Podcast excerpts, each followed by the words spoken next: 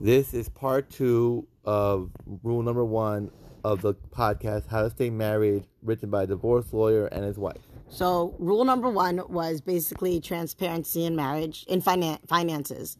And we ended off where we uh, talked about business transparency. And we were interrupted by our six and a half year old. But uh, she's cute, so we'll let her pass.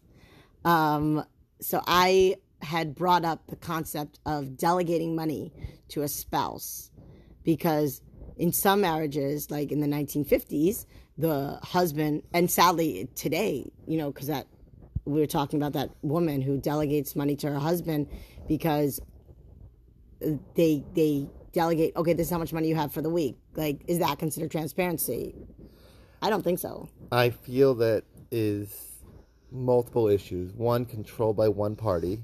Doesn't matter if the man or the woman has issues of domestic violence in a way of control, but that's again not to say that the every woman who or man who controls the money is abusive, but it has a it sounds abusive because control of money is one aspect of domestic violence.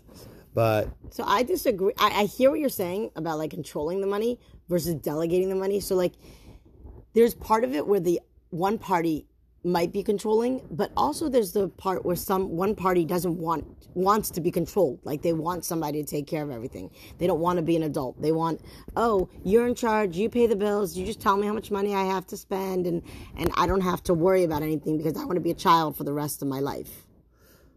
again, that but that shows another issue of immaturity, and which is another issue that people have to work on, because mature at, in order to have a relationship, both parties need to be a, a grow grown I up mean, be adults. adults. Yeah. I don't want to marry a baby. I want to marry a man. You know. Exactly. Um, but at that point, like transparency, you have to be also. I feel like you have to also be transparent with yourself. I know that sounds like so deep and mythological, but um, I think being transparent with your own self about what you feel like. Like for example, when we began writing our budget originally, we're like, "Oh, we're gonna write, we're gonna write this, we're gonna write this. Like, this is how much we're gonna spend." like that's how much we're spending but then in reality that's not what we really spent so we would go back and it would be like oh our budget is this amount of money but then in reality we didn't spend that amount of money like we weren't being like transparent with our own um reality That's true. Again, but we were starting a new habit, which is what I'm talking about. Starting a new habit is extremely hard. And people may not understand that getting to a place where you can say that this is your new thing, it's like exercising. You can start for a week or dieting, do it for a day, and you forget about it. Budgeting, we've been doing it for how many years six years now a while and we still have a hard time sometimes with it because we will try to maybe we'll push it off, but we end up thank God every every month we do a budget. But it doesn't mean it's easy. It doesn't mean that we are we make don't make mistakes when we're spending, but everything we spend is a partnership, and we won't talk about stocks, which I think. I think what what I like doing in transparency, which I think we do really well, is our WhatsApp. We have that WhatsApp budget where like every time we do spend something, it goes directly into the WhatsApp group, and that way we both are aware of what was spent. Like, um, but the only thing I don't like about it is like when we want to give like surprise gifts. Like, how do you put that in there? It's just annoying. But like, you, thank God you're not you don't actually like check it very often, so you don't even see what I put in that. Eh, depends on the day. But like I said, everything is a skill. yeah. Yeah, It's we a have to work it's an it. acquired skill that we have to every each party have to work on. One day at a time. And again, the goal of this is is that I would love for people to not get divorced if they can make their marriage saved. I've seen people, to quote my father, get married for the wrong reasons and get divorced for the wrong reasons. The, marriages can be saved. I don't include domestic violence, drug abuse, alcohol abuse, gambling abuse, and other issues that you see on the news every day. But I hope that if these podcasts and rules can save even one marriage, it's been worth all the time and effort I put into writing them and recording these podcasts because that's my wo- hope for this. But if you do need a divorce, you can go online. What's your website, sweetie pie? FamilyAttorneyNY.com. Have a good day. Good morning, everyone. This is rule number two of rules of staying married, written by a happily married divorce lawyer. I'm here with my wife, Pesci. Hi. My name's Mendy White. I'm a divorce attorney in New York City. And today we're going to discuss rule number two.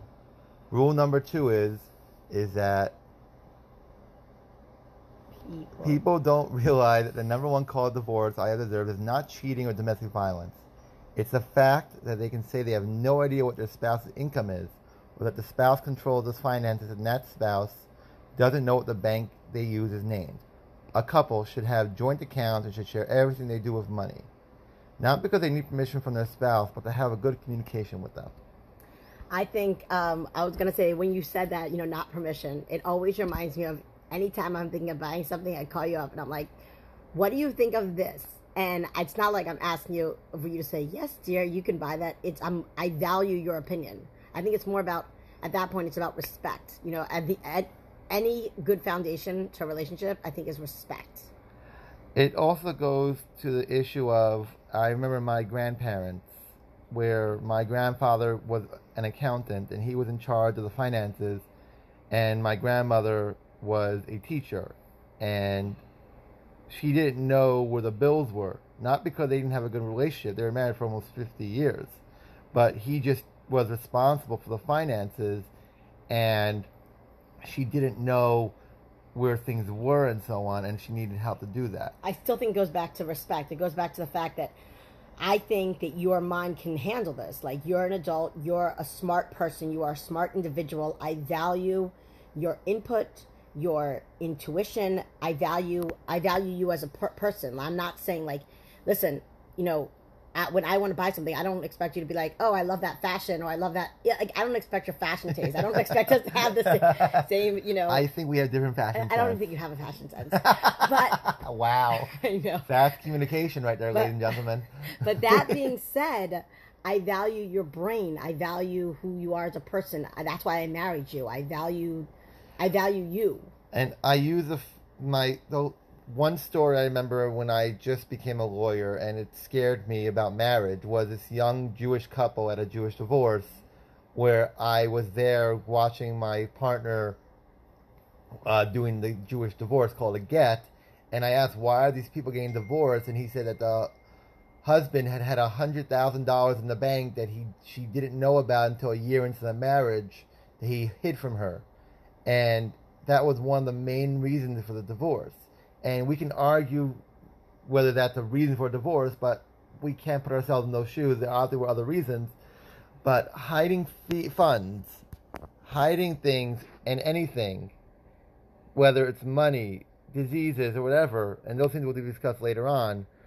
Those are things that should not be done. You should be an open book. You don't if. And I have one more thing. I know you want to say something. Yeah, I'm gonna. I have a friend. I know that look. Is I have a friend of mine who, uh, he's very rich, very rich, but he does not tell people what he's worth when he's dating them because he doesn't want to date certain type of people, and I respect that. But I also think that once you get to a certain point in a relationship, you have to be open and honest about what you have, because if they don't think that they can trust you, why do they want to be with you? So, uh, several points. Let's see if I remember all of them. So, the first one that I I wanted to bring in was that you were saying about you know dating and finances. Um, I remember when we were dating, and I was Uh-oh. on first date, and I asked you, I'm like, how much debt did you have? Remember? You're like, oh, 150. It was not 150. Double that. I would argue it was, but we didn't include interest. But also, a you, did, difference. you just didn't know what you I, had. did, I like, did not know. Hiding hiding funds is different than not knowing what you have. Mhm. I feel like that's a big, you know, discrepancy that you need to know about. And the other thing is is being an open book. Being an open book has its time and place. Like starting day one and being like, these are my bank accounts. These are like it, it takes time. Like this was a year into it, with your story. This was a year into the marriage. Who's to say he he didn't you know he didn't have that beforehand?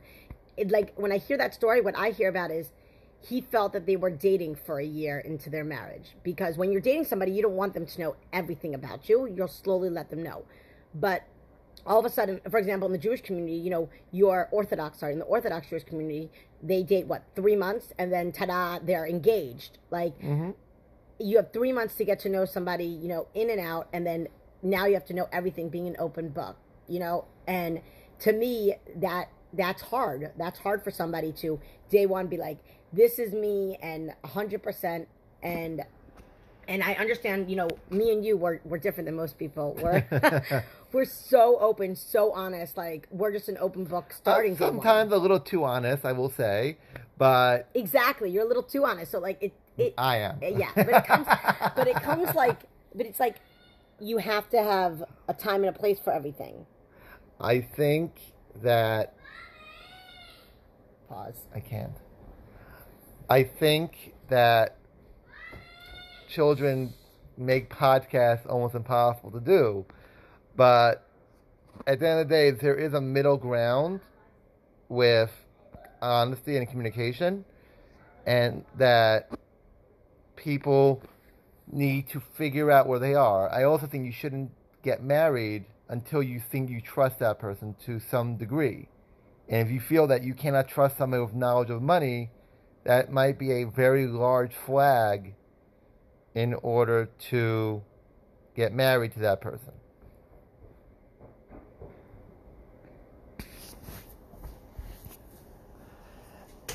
And now that she's back, Sorry. children, Being a mom of three. so hard. But as I so said, you. I did my job. I'm done. I retired.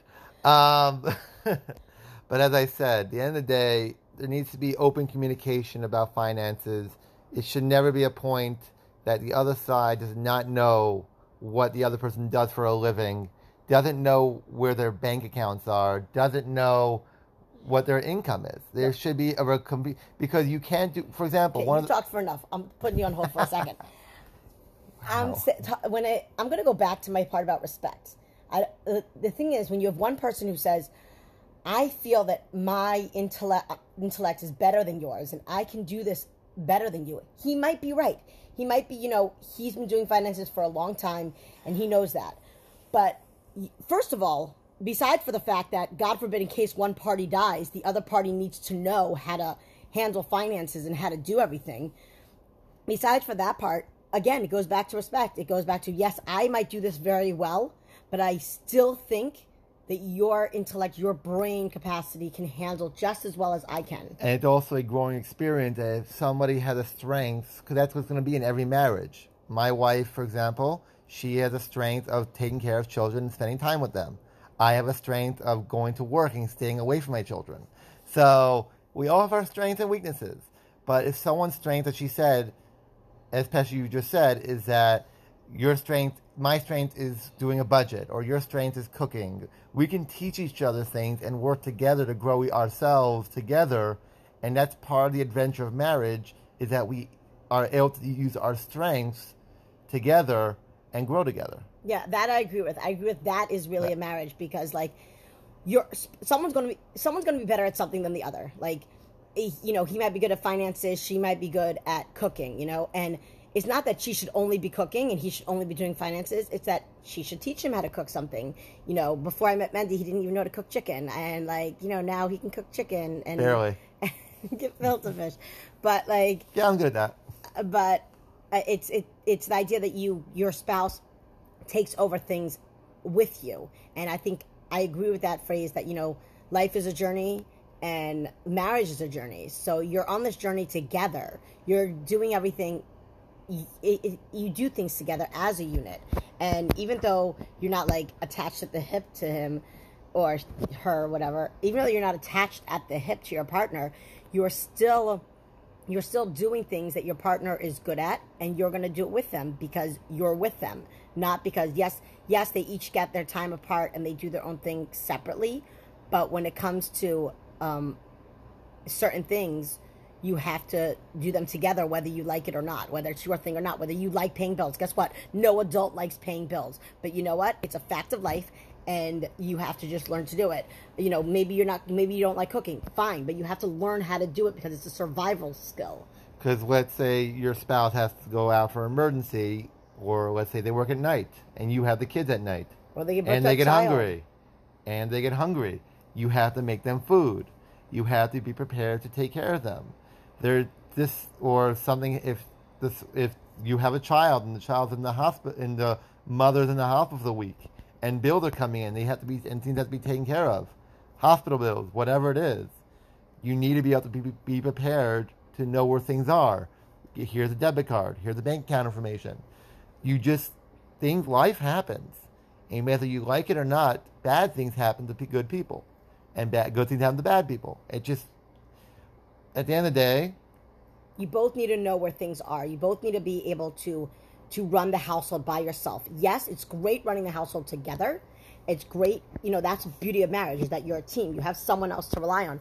But you have to both be able to do it on your own as well because you don't know what life is going to to throw at you. And like my mother always said, like, you know, you want to be an independent woman. You want to be able to have your own money, to God forbid, you know, you can't. Yes, your husband has a good job, great, but you should also have a good job because you don't know if your husband's job is going to be there forever, or God forbid, if your husband's going to be there forever, and it's vice versa. You have to, you have to love it that you're together, but be prepared to be separate. and again, but it's not to say that you that being a stay-at-home mother is not an option either. The fact that there are many great women who stayed home because to be with the children. However, I do agree with the fact that a woman or a man, because they both stay home sometimes, should have a backup in case God forbid something happens to their partner, in order to uh, be able to get there. Which is another thing that life insurance is a huge thing that needs to be done. We we follow the Dave Ramsey idea that we only do term life insurance because why otherwise? I don't. We again we won't get Yeah, into that they- issue. that's a different issue. That's because you hopefully after a while you'll have enough money to be self-insured. Again, but but we won't get into that issue today. But at the end of the day, if you guys speak to each other and you have the right financial security and the right communication, your marriage will, will hopefully survive. no, you'll have a better chance. But I think, I think uh, back to your the point of I love that line by the way. I think you should quote it. Um, like Which one? that live like you're together as a team, but be prepared to be separate. Like be prepared that you should be able to be able to handle the household by yourself and not drown if you're, you know, uh, if God forbid the marriage doesn't work out. You can go on my husband's website. What's your website? FamilyAttorneyNY.com. Anyway, like I said, That is a lawyer advertisement. And as I said, I hope everyone who listens to this is never in need of my services and that they all have a happy marriage and that divorce ends because honestly, divorce is a horrible thing for everybody. I'm But- so pro divorce. I'm sorry. I'm sorry. I'm so pro divorce because I feel like people go through a, a journey and sometimes, you know, you guys aren't eye to eye and it works out great. And then, you know, because you people are married like 20, 25 years. And then after a while, they're like, yeah, no, I feel like the journey with this person ended. Like we grew apart. So that's why I always say grow together because people grow apart and that happens. And if that happens, then no one should just stay together for no reason. Let's stay together for the children. I Or the hate mortgage- that answer. or the I hate that answer mortgage. so much. Like no, you should get divorced for the children. But do it in a peaceful way and no fighting. I read. Uh, Shakira, Shakira. Oh, baby, when you talk like that, oh my God. no fighting. Oh Lord Almighty. This is what he married. This is uh, Shakira did not give permission to use her song in this, so we will uh, pretend it didn't happen. She might sue with one day. We'll find out. And maybe she'll call us. But at the end of the day, I hope everyone has a great day and that this thing, this podcast helps you in some way. And if it does, please share it. Uh, and we appreciate any feedback that you have. Have a great day. Anything else you want to say? No, that's it. Enjoy.